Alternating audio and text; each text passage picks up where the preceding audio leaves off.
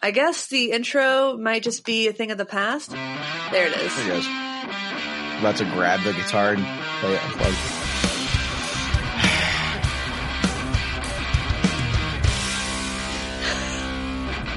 Welcome to Get Offset. My name is Emily. And my name is Andrew. And did you notice the intro didn't repeat that time, but it also didn't start like it was supposed to? I did. I think we call that a three that? steps forward, two steps back. Yeah. Okay, sure. That's whatever. like I try, okay? Can we at least can we at least acknowledge that I try?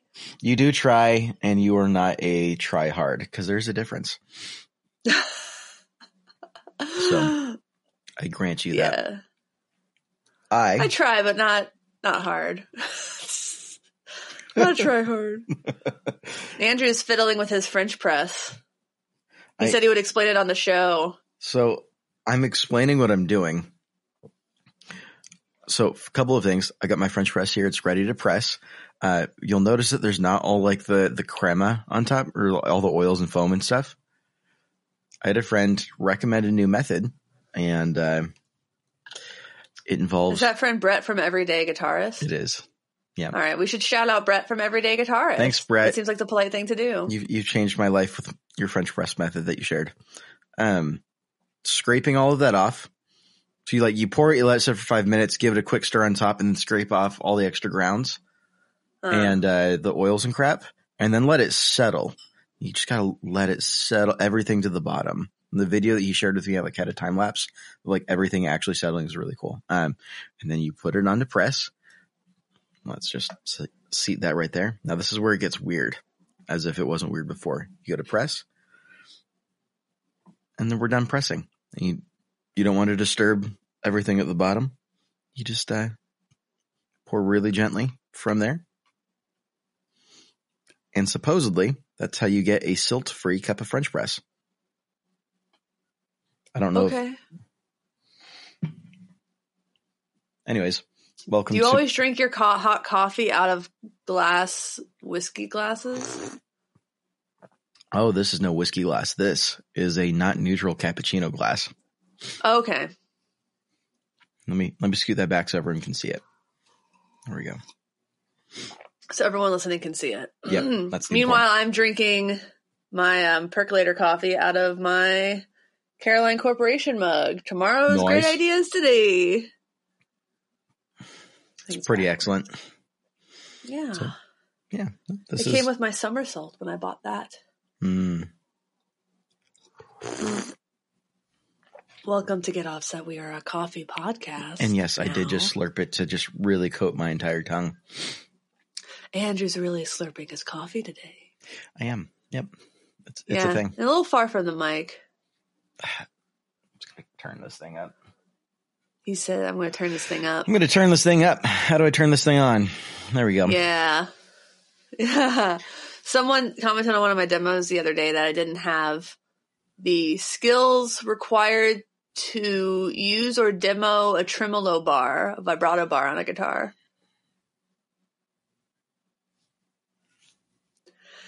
Yeah, that was one of the dumber comments I've ever got, I've gotten over the weekend. There were worse ones. You know, what I say to YouTube comments is, um, I don't care. They mean nothing.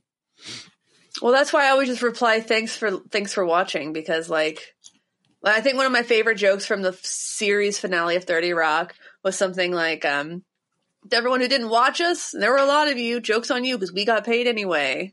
But Yep. in this case, thanks for watching. I don't care if you liked it or not cuz I got paid anyway.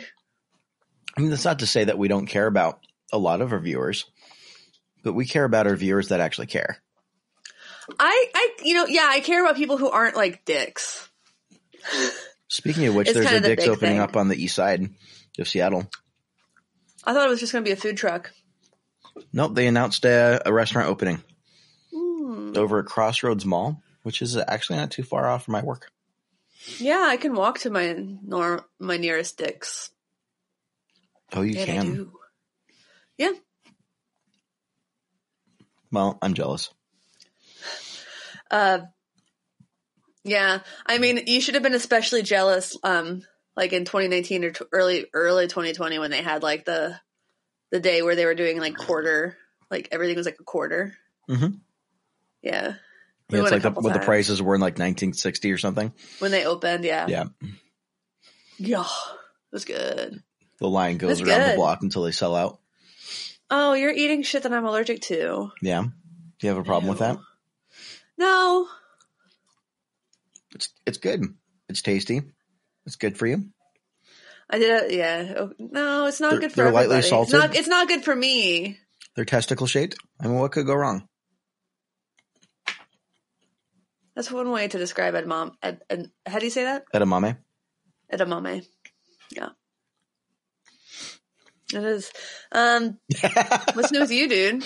Other than your testicle shaped soybeans. He leans on Ta-da. camera. Oh, it's the lamp from last week's episode. It's the lamp. You Are they all the same panel? They're all the same panel. Oh, it's just like the poster from episode one. Yep. Star Wars episode one. That is exactly what it is. Just little glass panels with the poster. It would be cooler if they were different panels from like different scenes in the movie. I don't disagree, but at the same time, I think part of the the appeal that I have with this is uh it's so bad that it's cool. I think it's Sure. I think it's got the like so ugly it, it works vibe. Huh. So um I've said, been trying to coast on that vibe my whole life, so there's nothing good that could come out of me responding to that. I I know. Yeah, I like to, I I like to trap people. entrapment. Yeah, The I think I'm handsome. I think that's a legal term. care. Um. Anyways, Yeah. no, I think it's got the so bad it works, but also it doesn't work. And so I, I picked it up last week knowing that it didn't work, and I opened it up and I looked at it, like, oh, there's a circuit board in here. What do I do? I've never seen a circuit board in a lamp, and um, so I did a little bit of Google foo and um, slash sent pictures to people. And I was like, anyone know what this is? Someone's like, it's a touch lamp. I'm like, oh. Oh, So I've got the base on my bench behind me. Um, the uh, so the circuit board had blown in the touch lamp for to activate the on off. I'm like, okay, well, I could probably figure out what part to replace, and then a little bit more googling, I realized I could order the entire circuit board because it's a standardized touch lamp circuit board for like eleven bucks to my door. And so, like, screw it. So I ordered it Yeah. um swapped it out it took like three minutes of the, it took longer for the solder gun to to warm up than it did to actually swap it out um thought we were all good to go put in some new light bulbs plugged it in and it just went like immediately like i i heard like the like something like shatter inside of the um base of the lamp where the circuit board is i'm like oh god oh no so i opened it up and just like as i was opening up the bottom like you see all the white smoke and stuff and the circuit board I had just bought completely fried. Um, Wow. yeah, I hope you had a fire extinguisher nearby. I do actually. Yeah. We've got, um, cause the kitchen's right here. Um, we keep one in the kitchen. We did keep it like right next to the stove for a while. And then I realized if there's a fire in the stove, the last thing I want to do is just like reach around the knife block to get to the fire extinguisher. So we Yeah. then moved it to the other side of the counter by the fridge. You could step back a few feet, grab the fire extinguisher, and, and uh, put out the fire that we had the other day in the kitchen as well. Yeah, once we had a fire in the oven and Rick didn't handle it great. and I was like, he's like, just, um, he didn't even remember where the fire extinguisher was. And I was like, oh my God, got the fire extinguisher, but was like, I'm just going to turn off the oven. Just let that fire die. And that worked. Yeah, we He did um, not like any part of that. we almost burned down our house the other day. Actually, speaking of oven fires, oven fire? yeah, Did you open the oven? Was that, was that what the problem was? no. Um, so we went to Costco Yeah. on what last Sunday. So after the podcast we recorded last week, and Okay. we I just I had just smoked like fourteen all the fourteen pounds of pulled pork. Yeah. so we're like, okay, we got leftovers. What do we what do we do with it? So we went and got the uh, take and bake mac and cheese. It's like ten Right. bucks for the giant tray of mac and cheese. I mean, Yeah. um, so we get get home and um, frankly, I just really had to poop. So I'm like, hey, honey, could you get the turn the oven on at 400 degrees? I'll be back in a couple minutes. So I come back in a couple of minutes. Um, completely out of the kitchen, no awareness, whatever. I came back out. It just smelled acrid in the house. I'm like, uh oh, what's this? what was in the oven when she turned it on? And I went, so well, I walked to the kitchen and it's there's just like white smoke billowing out. And you you've been in my house, so I was standing in Yeah. the dining room looking It's like through a the galley kitchen. yeah, it's a galley kitchen that goes all the way through, and I, you can normally see the guitars on the wall here. I couldn't see; it was just so much smoke. I couldn't see the guitars. I'm like, oh my god, oh my god, oh my god, no! What was in the oven when she turned it on? uh, I had left a couple things in the oven from resting the the pork because I don't have like a dedicated cooler for resting pork, and so I figured the next best thing is the oven is hyper insulated anyway, so it's a great place to rest meat. Um, and uh, on a recommendation of a friend, uh, so you rest meat in a cooler wrapped up in a towel. And when I went to go pull out the the meat the night The before, towel. Did you leave the towel in the oven? I left Andrew? two 100% cotton towels in the oven on a baking sheet. There's some mutual fault there. Yeah. I would lean the fault on you because you shouldn't leave that in the oven. no. And a little bit of fault on Melissa for not looking. But then again, why would you expect there to be Towels? towels in the oven? She- yeah, she's like, I don't know. Sometimes you leave the cast iron in there, and that probably wouldn't have been hurt at 400 degrees. So I didn't figure to get up when I started smelling something. Just totally valid. And her sense of smell is not terribly strong to begin with, which is how she Yeah. puts up with me, really. That once a week shower Oh. thing. oh, yeah, you only shower once a week? I, I don't really, but we'll just continue to joke about it because it's funnier. That's Um, funnier. It's nasty. Yeah, so That's nasty, man. So things that we learned while we were airing out the house because we went and just stood outside for an hour because it smelled bad. Yeah. Uh, we opened up every window of the house, turned off the oven. Um, I grabbed a couple. I took the the baking sheet with the towels on it and took it out to the side porch where the grill is and just put it on the grill grate Right. just to be a safe place in case that decided to combust because it wasn't on. Yeah, fu- but make sure that before you light the grill next time. yeah, yeah, yeah. Um, so it wasn't on fire; it was just smoldering, just like a lot of smoke, but no fire. And so I started googling stuff because one, I'm like, okay, like cotton. If you burned cotton, it sh- it's 100 percent natural. It should be fine. And then I realized that that doesn't mean it's going to be okay to breathe. Yeah. Can't burn everything. Well, you should like it, most smoke is bad. To, all smoke is bad to breathe. Let's be real. Sure. And then there's probably it's a bold thing to say in Seattle, but uh, Oh, because of weed. yeah. Uh, Okay.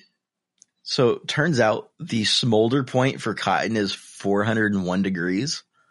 The flash point for cotton is 410. So if we'd preheated Oh. to 450, it would have ignited.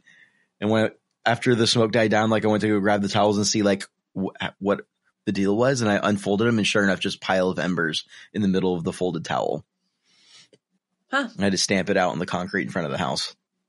Yeah. Um, so You know, I'm pretty sure with oven fires, you just turn off the oven so the air stops moving. Yeah, but there was also like a lot of smoke, and I wanted all of that smoke out of my house immediately. Right, but when, then when you open it, if it's on fire, then it's getting like a fresh shock of oxygen.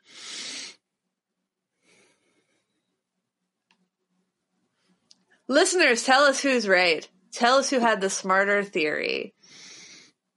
I mean, I don't know. I think the entire time I was just pretending that this isn't the brand new oven my landlord put in like two months ago. Huh. If your landlord listens to this podcast, they're going to be mad. Well, they could be mad, but they could also hear that I was responsible. I took care of it. I've since deep cleaned the oven, run it through multiple steam cleans to clean out the entire grate system and everything. We're all good to go now. And it didn't leave, do any serious damage. Okay. Take that back. It did no damage to the oven itself because there wasn't even a fire. It was just smoke. Right. No, yeah. Yeah, yeah. Which I've right. probably put more smoke with burned cookies before. Is it my turn to talk about what's new with me? I suppose Talking about how I'm- story. breaking electronics and burning down the house and Yeah. just a full destructive week here. Well, I have this that I'm going to try to film today. The Sol Invictus by Hilbish Designs. And this pedal is bigger than my head. That is not an exaggeration. Usually when someone's like, oh, it's bigger than my head, you're like, uh, it might be bigger than a baby's head, but I mean, I've still eaten burritos bigger than this. I mean, I have, but I'm not necessarily proud of it. It's got nice soft switches. It's a dual channel preamp and overdrive that kind of gets that nice old Sunn Doom sound. I really like uh, having one channel. Lately, I've when I, I was playing it some uh, this week, um, I like having one channel at kind of like the edge of breakup, and then having one channel be like doomy. It's pretty fun. Yeah, so uh, that's my new, my big new gear thing. You have I to promise to finally got a open new- it up later because I want to know how big the PCB is. Okay. I have to know. Um, I got a new pick guard for my tuna tone, so it's you looking did. nice and like it was my fault. It was my fault that it had broken before. Um, but like I just I put a crack in it. I was trying to take off one of the knobs, wasn't applying pressure very well, and snap. Um, but yeah, that was nice. Put fresh strings on the old tuna. Um, some of those coated strings that Ernie Ball sent us. Mm, yeah. So uh breaking those in. How do they feel so far? First, first impressions. Let me. I I don't usually play coated strings, so whoopsies. Let me f- It feels smooth. Yeah. Coated strings usually do. Yeah. I think the big thing for code strings is a lot of people just assume that they're going to feel like really different and wacky. Does it feel relatively normal or does it feel like this is clearly a different set of strings? I don't know, it just feels nice. You know? Yeah, I don't know. I might try some of uh some hybrid picking stuff today. I don't know. That's fancy. Um yeah, but I mean, I was thinking about like this what I was going to do today. I'm definitely going to play with the Sol Invictus, see if I can get a a demo filmed on that. But um yesterday I went live on our Instagram, I mean on our our YouTube and I uh, I sanded and stained One of the social media platforms. I I uh, sanded and stained the um RD body from Oh, nice. Concierge. Yeah. I didn't even see that you did that. I was out of the house most of the day yesterday.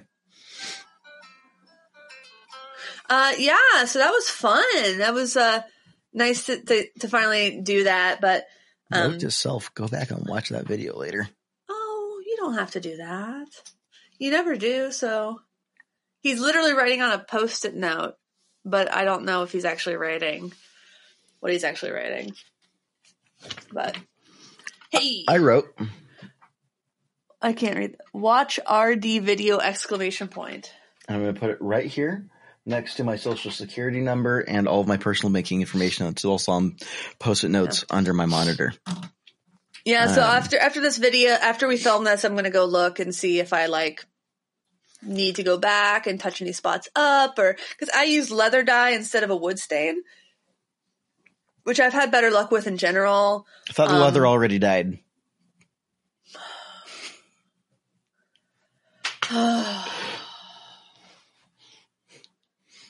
Remember the other week when I accidentally uploaded the eight minute version of this podcast and it cut out pretty much right after I said, "Why did I agree to do this podcast with you?" Yep. That was funny. And then Yeah. the listeners Um, who had the who listened to it said, "Wait a minute, where's the rest of the episode?" And went back and listened again. Had to listen to my seagull story twice. Oh god, that was haunting. uh, um, so I need to go look at the body, make sure I like how it looks. Um, and then if I like how it look, I'm going to spray it with some shellac today a couple times over the course of the day and let that cure for a week. And then hopefully, uh, this next weekend, this coming weekend, I'll be able to, um, start the grain filler. So Oh, so you're doing are are you doing like um dog hair. nice? Yeah. I need to make sure I have the grain filler still, um, or that it's still like, you know, hasn't dried out or anything because it's old. But I'm going to put some India ink in there. I'm going to try to do a um, a black fill instead of a white fill. Okay. Yeah. Yeah. Yeah. I can Yeah, see I think. I'll give it more of a cherry look. Dog hair. You're gonna want, like the way it looks. What are No, you doing? Men's man? Wearhouse commercials. I know it's Men's Wearhouse. I was a child in the 90s. I was a I child in the 2000s. I know they had those ads on forever. Uh huh. Yeah. No, it's dude. Um yeah, so that was kind of the big thing. I got my my boxing bag in finally, so I'm going to try to hit the bag today. It's been literally a year. Actually, um today is the 1 year anniversary of my band's last uh little mini tour. We flew to Texas on this day and then on leap day, so I'm just going to count it as today. Uh we played um in Austin at Hotel Vegas. And uh there was no soap in the bathrooms and people kept coming up and wanting to like shake hands. I'd be like, mm-mm, I know your hands are dirty. Yep. My hands are dirty. So your hands are dirty. Well, then does it really matter if everyone's hands are already dirty? Yes. Yes. Yes.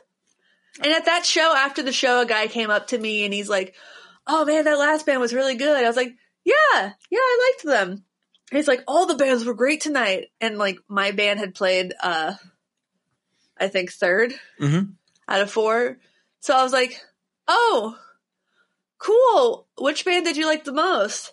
Mhm. And he looks at me and he's like, I didn't see any of the bands. I just got here. I'm new to town. And I'm like, no, no, this ain't happening. Yeah, that's weird. happening." yeah, he was just trying to pick me up, I think. I mean, and then he's he ended up insulting me, kind of. I felt very insulted. like it reminded me of college. Once I was sitting in the lobby of our, my dorm reading um a book that I was really really into. Like I was enjoying it actively, and a guy comes up, he sits next to me, he's like, "Oh, what's that? What book is that?" I'm like, "Oh, it's Love Is a Mixtape by Rob Sheffield." Mhm. And he's like, "Oh, I love that book," and I, and I just was like, "Oh my god, it's so devastating, right? It's such a good book." And then he looks at me and he's like, "I've never read that book." I'm like, "What? Get out of my sight!" Are men okay? That was my that's my question. I mean, probably. I Are don't know. are y'all all right? That was because that's how, it's just like the number of times that some I've been hit on. I I don't get hit on a lot uh, in my life in general that I know of, but like the number of times I've been hit on by someone who was pretending to enjoy the art I was enjoying, only for them to immediately be like, "I've never read that book," or Yeah. "I didn't actually see any of the bands." Like what? Where did you think this conversation was going to go, my dude? Yeah, I mean, I feel like that could be chalked up to a couple of things. Like, to be like the most generous thing I could chalk that up to is like, dude's like, all right, like she's cute. I want to go like try pickup line, and you just you walk With over there and you just like completely like, uh, yeah, I love that too, and just completely like don't really think it through, panic, and just be like, you know, I'm so sorry, I, I shouldn't have said that. I should leave now. Um, yeah. Oh so, like- no, I had to tell him to leave both times. That's like the most generous way to put that. But then the, there's the, of course, it's the, uh, someone just being a douchebag and just like, I'm a cocky douchebag. I could say whatever I want. Women just love me. No, no, I don't think either of these guys were cocky. I think they were just dumb. like maybe adjust your technique, my guy. I don't like it. I said a gesture technique. I was like, I mean, I guess it was kind of funny, but gotta work on the, uh, the humor. Um, you want to thank our sponsor? Ah, yes, I wait for you to take a bite of your edamame. Rude. Yes. Very well. You shouldn't be eating on camera. That's nasty. Yeah, it is. I'll stop.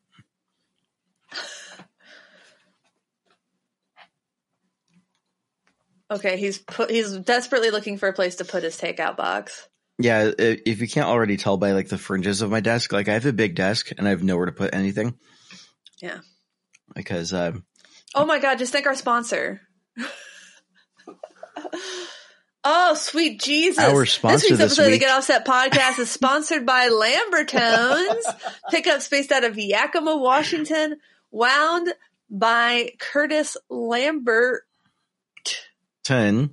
Hun, Curtis Lamberton and team. Tell me that you're, Um, you're joking, right? Yes. And uh as Andrew drinks his fancy pants, too much effort for French press, I think, coffee, uh Curtis is a big coffee fanatic and likes to name his pickups after coffee and elements of coffee.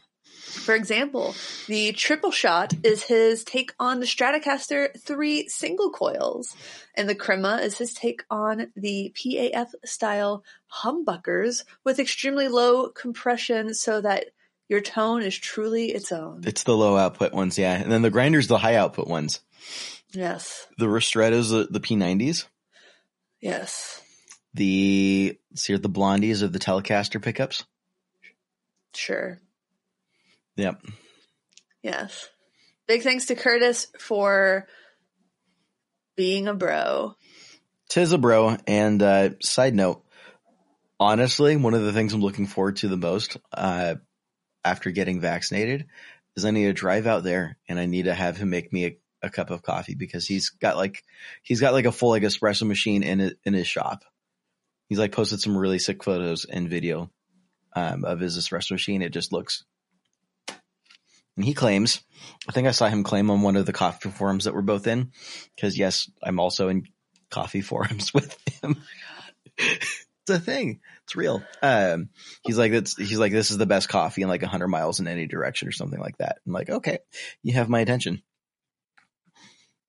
So I'm excited. I'm glad he has your attention. You have lost mine. Aww. Wait, I got it. Hold on. Stop. Hey! my God. You never use that for any of my jokes. well, Topics? I'm I'm driving the car. I get to pick the music. That's not fair. Oh, yes, it is. Uh, so, Andrew, you came up with the topic idea for this week, eh? Uh, I did. I did indeed. Uh, topic this week is uh, sharing is caring. Yeah, we want to talk about sharing. Yes. Um, would you like some edamame, by the way, in in the name of sharing?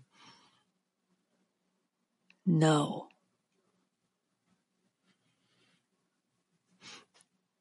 My EpiPen's upstairs. Mm, be be a, a tough crawl upstairs to get to it in time. Um, I know you just want this podcast for yourself. yes, that's that's what I deep down in my soul. That's what I really want is to. Anyways, um, an example of when sharing is not caring. Anyways, I thought we could talk about sharing, talk about sharing in the industry, talk about the different Yeah. aspects of it. Um, I mean, there's a lot of ways to share. You can share physical things. I love sharing my guitar pedals with my friends, especially if they've never played pedals before. Mhm. Sometimes I even get them back after I share them. Sometimes I don't. Oh, Snap. I think Jamie Stillway still has my um Big Muff liquor. No, th- that's one of my least favorite of the modern muffs. Well, yeah, that's why I'm not really in a rush to get it back. It's it's and the shame is that one's got like a great color colorway too. I like I liked it fine. It's just I'm, you know, not a big muff person. Um, yeah. Anyways, so the thought crossed my mind um, for the topic, just thinking through a couple of things. One, realizing that, and you kind of touched on this earlier, we're approaching the point in like the pandemic where our like one year memories are going to also be of the pandemic. It's like those social media Yeah. memories, which have been like a mainstay for like keeping me grounded this last year. and Be like, oh yeah, like last year I was at a concert this time, or last year I was like on vacation with friends, going up to Bellingham to like fancy coffee shops and stuff like that. And um, yeah, those are all going to slowly start transitioning into like a one year of uh, working from home this week and stuff like that. um, I I was going through like my work notes. One year of like this time last year I was. I uh, this time last year, I was thinking about how that time the year before I was doing things. right. Um. Oh yeah. No, I was going through. I So I, I usually take uh, um, notes on every meeting that I sit in, um, out of habit because other, yeah, just a yeah, habit. it's a good habit. it's a habit I try to keep up with. And so I was going through all my notes, um, just kind of checking in on some things and looking back for, for something that had happened more like a year ago. And I was going, I found like my notes from, um, end of February, early March for my team's weekly meetings and just talking about like things that were like, and just reading through it feels like a really weird time capsule of like ramping up to the pandemic and realizing there's no amount of hand sanitizer that's going to keep us safe. We really should go home. Yeah. It was like, and then like the notes stopped because then we didn't have meetings for like a month. Anyways, so it's like it's a really horrifying time capsule, my professional life. Um, all of that said, sharing is something that I think was a lot easier to do before the pandemic. Like we were talking about sharing food. Um, it's like I shared a whole bunch of the pulled pork that I made last week, and it's like great to share with people. Also, like I was like, here, I'm gonna put this, wear gloves, put it in a bag, um, seal it, and then drop it off in someone's doorstep and say, here you go. Let me Yeah. know, text me what you think instead of like, let's sit down, let's break bread, let's, um, and I think there's just that's like on a deep spiritual, like what it means to be human level, um, just to share that I think we've missed out on. I don't know. Yeah, it's a very natural human thing to share with people that you care about. I mean, sharing meals is just culturally significant in every culture, um, and a and a big deal. and in the, I mean, and this is we've talked about this before. How um, music is an industry that really uh, relies heavily on the free flow of of ideas. Um, so you're almost like with without even trying to do it, you are sharing whenever you release something into the world, you're sharing it with the world, Mhm. and uh, that's kind of a big thing. But um, yeah, I mean, from from sharing a bunch of my guitar pedals with with my singer when she was getting into into pedals because she had gotten a, a huge guitar pedal board and a trade, um, to trading ideas and s- schematics, not schematics.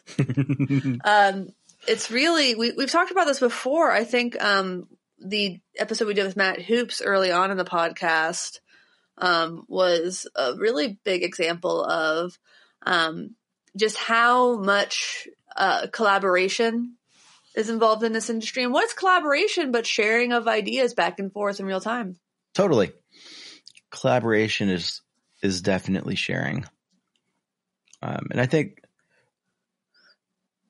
that's definitely been neat to see some of in the last year, um, and some of the ways that people have gotten creative with sharing. But there's there's no denying that there's more boundary to that. Um, and so like I, I'm just imagining like the collaboration between ZVEX and um, Chase Bliss or Yeah. Earthquaker Devices and De- um, Death by Audio. Like what I'm just imagining like the hurdles of like this is what it would would have taken to collaborate through that whole project just virtually.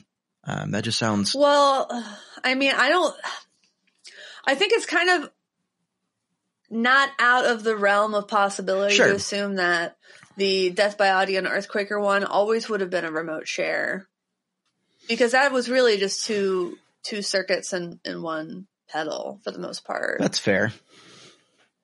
I don't know.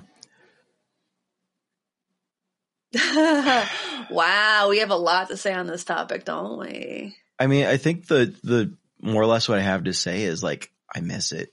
I miss being able to uh to get together and share musical ideas in person, jam out with friends. Yeah. Um I mean, there's just so much that's not there, or at least not without like a lot of hurdles. Like right now, if I were to like share with friends, like I'd be like, I'm gonna drive, drop it off at your, your doorstep, and walk away, or ship it to you. I mean, that's physical shipped stuff- sharing. I've definitely like shipped stuff this year, like in the local Seattle area, because it was just easier than driving it. Yeah, but like you're talking very literally about like physically sharing what you have with other people. But I think that in terms of sharing ideas and collaboration, like I've I've done almost more collaboration than I've ever done, and I think part of that is because like when I recorded uh, during the pandemic for that Sonora May song "Waiting to Bloom." um, I had the benefit of being kind of early in line in the mixing engineer's Mhm. mind as a friend and not being constrained by, oh, we, we should probably find someone local so we don't have to fly them in or we wouldn't, because, because otherwise in any other situation, you would go with somebody who's easier to collaborate with. And unless you had like very specific direction to give, a remote collaboration as far as like laying down guitar work for a song is is a little bit more difficult. But since I was in that situation where um, the producer thought of me, uh, I was given that opportunity and I got to do it from home because I was on the same playing field as local musicians in that regard. I not I would not have gotten that opportunity otherwise. And when it was time for Sonora to record her entire record, which she did in person, uh, things had opened up quite a bit, and she was able to hire um, local musicians. Though I think she probably just hired Jessica Lea Mayfield's people. Sure. Uh, Yeah, that's definitely Um, one way. That's definitely an interesting wrinkle in just the processing on the subject. yeah, I mean, I can tell you're processing in real time. Um, Totally. I- but like, I I don't think that. I think it's it's. I don't want to say double edged sword or any other kind of idiom about it, but you know there are pros and cons. Like there have been some really good opportunities that have arisen in this in this pandemic. Like I'm supposedly going to be uh, featured as an interview in the Pedal movie, which is probably going to be released uh, later this month, early next month. At this point, um, again, I Yeah, would not have had that April opportunity. April was the last update that they're shooting for. early April or late March, um, uh, according to their Instagram last time I saw it. But uh, I don't think I would have been a, able to be a part of that if the pandemic hadn't happened. I mean, they, um, Dan and Michael said that themselves that you know things changed and it presented challenges and opportunities and ultimately like that that element that element of the pandemic is kind of what you what you what you make it um, make of it. And you know there there are definitely hard parts. Um i i had desperately in the middle of the pandemic realized i needed to get better internet. Like Sure. it was a struggle bus Yeah, I remember you Um, sending me the the speed test results and going, "Yikes!" i'm getting one i'm getting 0.14 up is that fast enough to do a live stream no. no Um, lady it ain't but um i mean i feel like I, I feel partly guilty to say that i think that um i don't think the pandemic hurt parts of my career it definitely hurt it definitely hurt parts like i feel like sunday crush was getting a ton of momentum playing live shows and collaborating in person to write new material and release a record and obviously the pandemic just thwarted that. We ended up releasing our record much later than we expected to. We couldn't tour on it. Um, you know, publications are laying off journalists en masse, which may, means there are fewer people even available to potentially write about Sunday Crush. And they're probably more interested in writing about things that will, all, you know, get clicks and keep them employed. So it's a little bit harder to release an, a record right now. So that part of that part of it has sucked. But Sure. um but having opportunities like the Sonora May, the pedal movie, um, other recording things I've done, um, the opportunity it gave us to start doing like this video version of this podcast and Mhm. um for me to film more demos and build new relationships because people aren't a- weren't able to go into stores in person and play things. Like i know i'm kind of getting farther away from sharing but that's just i don't know how much we how much we can really say about about sharing. Yeah, I mean, there's only so much to say about sharing itself. Um, and I know it's like there's not a whole lot of depth to the topic, but I think if I wanted to unpack it a little bit more, I guess the the question I have is we've got at least a few more months to ride the rest of this out before things start really opening back up and um, we start seeing some drastic changes to the way we've been living life. I think Well, the government and everyone and Bill Gates and everyone's all they're all saying what like expect like by late spring, midsummer for things to like really start changing dramatically for the better. Yeah. Um, um, which is Depends on how quickly people get vaccinated. right. Well, we're already at like 50 million people vaccinated, which is like 20% of the US population, which is not insignificant. There are insignificant. 300 million people in the United States. Is that? 350 correct. million. There's over 300. There's over 300. There's Okay. over 300 million people. Yeah, yeah. So sorry, 20% is not, is a higher number than I, I was going off of. Don't do the math in your head if you can't do the math in your head. So we you are said we're more than 50 ten million. percent. More than ten percent. Um, sorry, I, I was I th- I was thinking two hundred and fifty million in my head for some reason. I know that's not right. Anyways, um, It's 14%. well, there we go. Yeah. that's not insignificant, and I think things are with things starting to ramp up. I, I'm really hopeful, but in the meantime, what I'm looking at is like this is the final home stretch. How do we make the most of it between here now and here, and instead of just like barely getting by, which is I feel like sections of the last year I've definitely felt like I'm just like I woke up today and that's my win, and Yeah. Yeah. uh, I would I like got I put on pants, that's a win, you know. That kind of thing. right. You know. I didn't I didn't cry to, I didn't I didn't cry in the shower today. That's a win. Although that that is always cathartic, but I don't know. I, I'm trying to think in terms of like this is the final stretch. How do we do this the best way possible? How do we make the most of this Yeah. without like without setting ourselves like unrealistic expectations? Like I'm going to be happy and I'm going to be I never thought I would say this, but it kind of reminds me of something I randomly saw in Gear Talk Praise and Worship today. oh no, oh no, I, I know I never thought I would say that, but a, a guy was talking about how he thought that when he was able to play at church again, he'd be like euphoric, and he was like setting up or warming up before a service, and he just felt dreadful.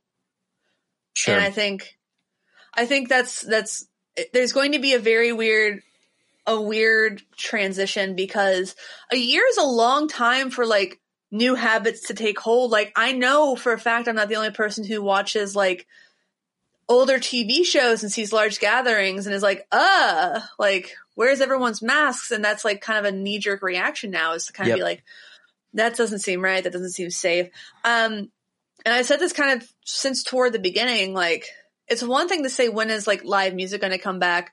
When are people going to feel comfortable being in crowded, poorly ventilated spaces listening to bands?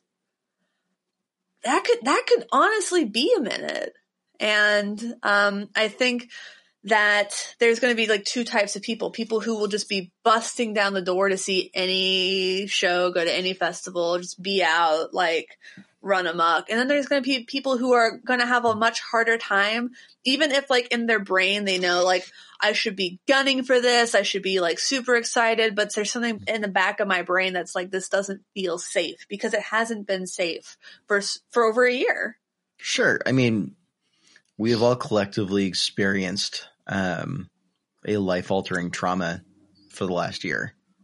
Yeah. So everyone responds to trauma differently, and I think everyone's going to have a slightly different response. Um, hmm I don't know. Yeah. But It's like some people are more comfortable like being around others right now at outdoor patios kind of things. And some people want to wear a mask outside like on their like on like I wear a mask on my walk to the um mailbox. sure. Yeah.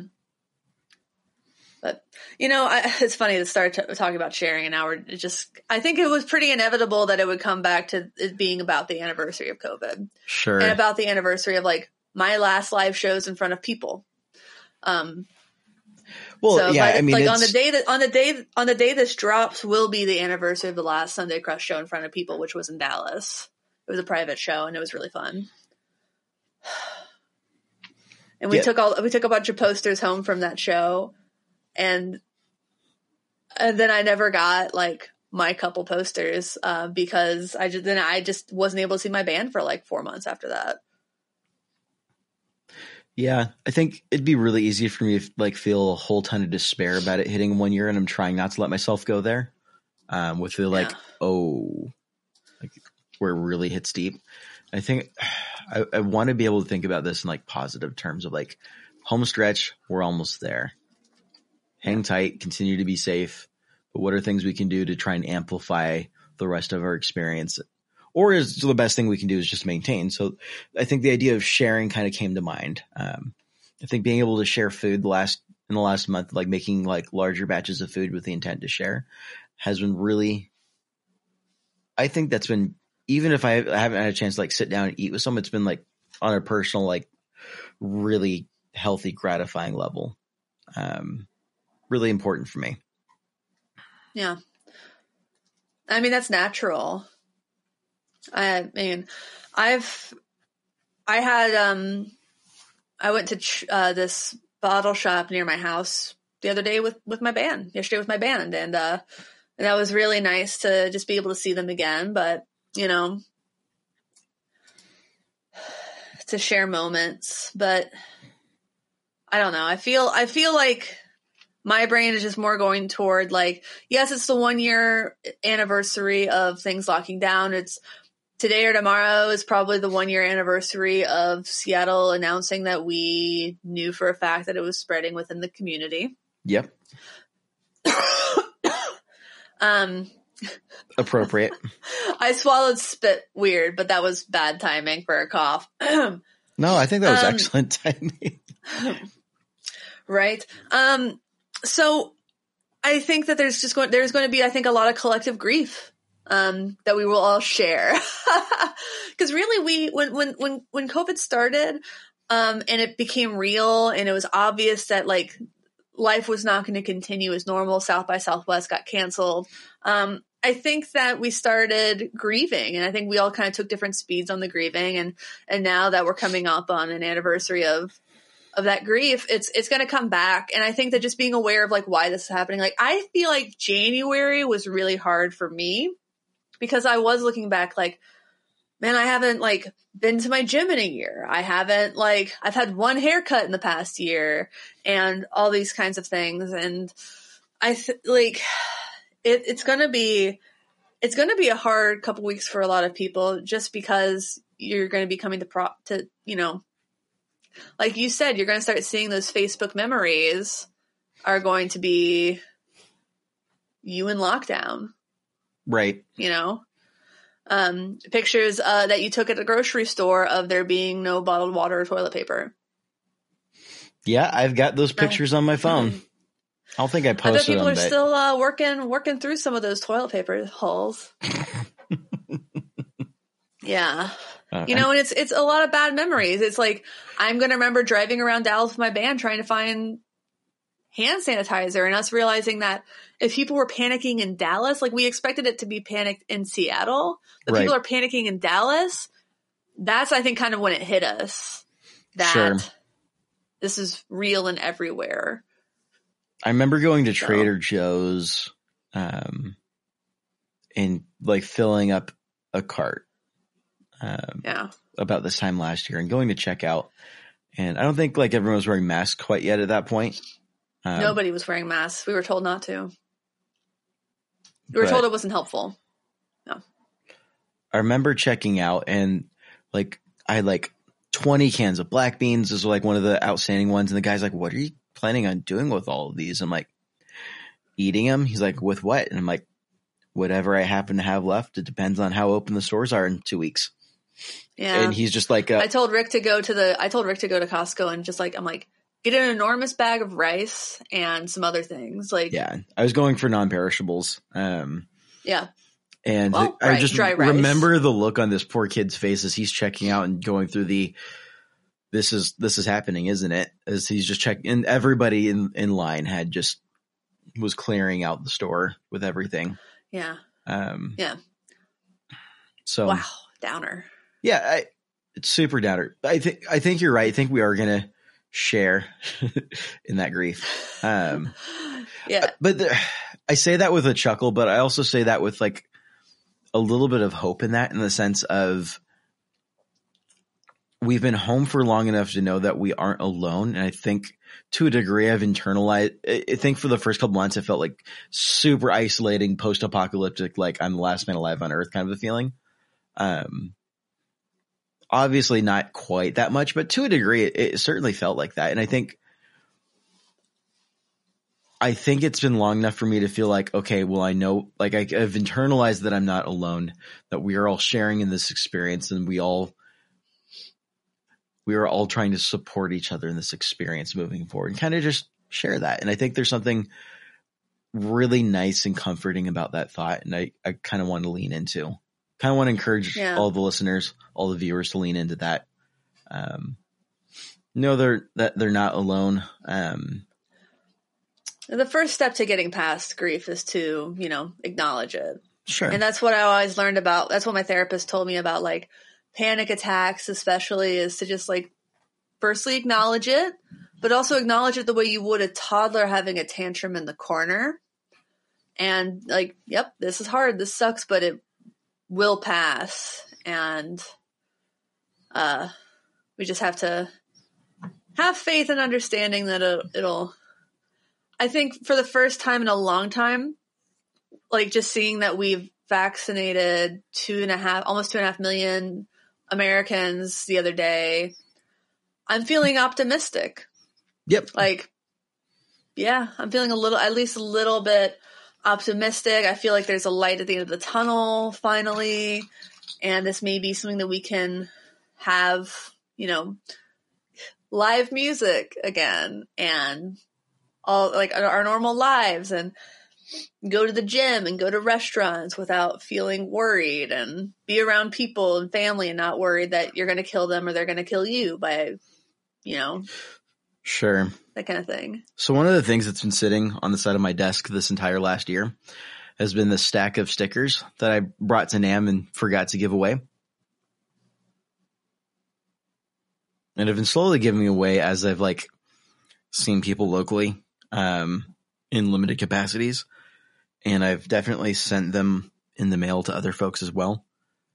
Um, but it's kind of just been like a weird haunting. Like when I got home from NAMM, I'm like, oh, well, I'll give them away in the next couple weeks. It'd be pretty easy uh, or the next couple of months and being forced into isolation. The- Staring at this for last year has been like a really weird, like constant lurking reminder of like, I haven't seen people.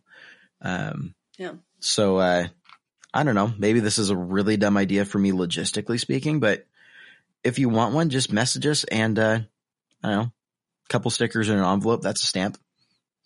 I could probably manage that. Oh my God. Are you going to handle all those inquiries, Andrew? Because I am not. Um, Message Andrew. Mess- Bother him. message me on uh message me on Instagram. Be polite. Um The Beardy Andrew one or Beardy- the Fox Cairo one? Beardy Andrew. Yeah, let's not please don't clog up the Fox Cairo DMs. Um but send me a message request on my um profile on on Instagram, my personal profile, and I'll try and That's send up that's linked in our. Uh, that's linked in the official Get Offset uh, summary bio, whatever Yes. on Instagram. shoot me a link. I think it I think this would be a neat little thing to do to connect a little bit to share. And uh I don't know, take it as a little memento of uh we're almost there and you're not alone. How does that sound? That sounds like a nice place to end it. Yeah. All right. Cheers, Andrew. I know we talked about so much gear this week. We did talk about gear, though. Well, I did. you know, it sometimes. Sometimes you just need to take a break from it, but um, yeah, I think this is a kind of a shared experience beyond being like a musical instrument Totally. podcast. Yeah. Well, um, yeah, I f- forgot to talk about uh, patreon.com slash get offset. Please support us. Uh, everyone in the $5 level and above gets access to our special Discord server and Discord patrons are watching this um, live as we broadcast. As we're recording, they get to kind of watch it live. Um, so be a little bit early. sometimes be a part of it. Like Philip Carter said, 100% should leave the oven closed in the case of an oven fire, Andrew. Mm, there we go. Aha. and uh, getoffsetpodcast.com. Uh, we have merch, affiliate links, etc. If you're going to buy stuff on reverb.com or Sweetwater, please consider using the affiliate links in the show notes slash video description. It helps us out tremendously. Uh, this podcast is free for you, um, but we do have hosting fees and software fees and things like that that uh, your support helps us uh, cover. So thank you to everyone who supports us in any way, even if that's just leaving a nice review on iTunes podcast or Apple Podcasts or whatever the hell it's called these days. And final reminder that I feel compelled to share: um, tip your food service workers double. Cool, cool. Yeah, I like that one. Yeah. Uh, thanks for watching. Thanks for uh, listening. Thanks for understanding. Until next time, my name is Emily. And my name is Andrew. Goodbye. Bye.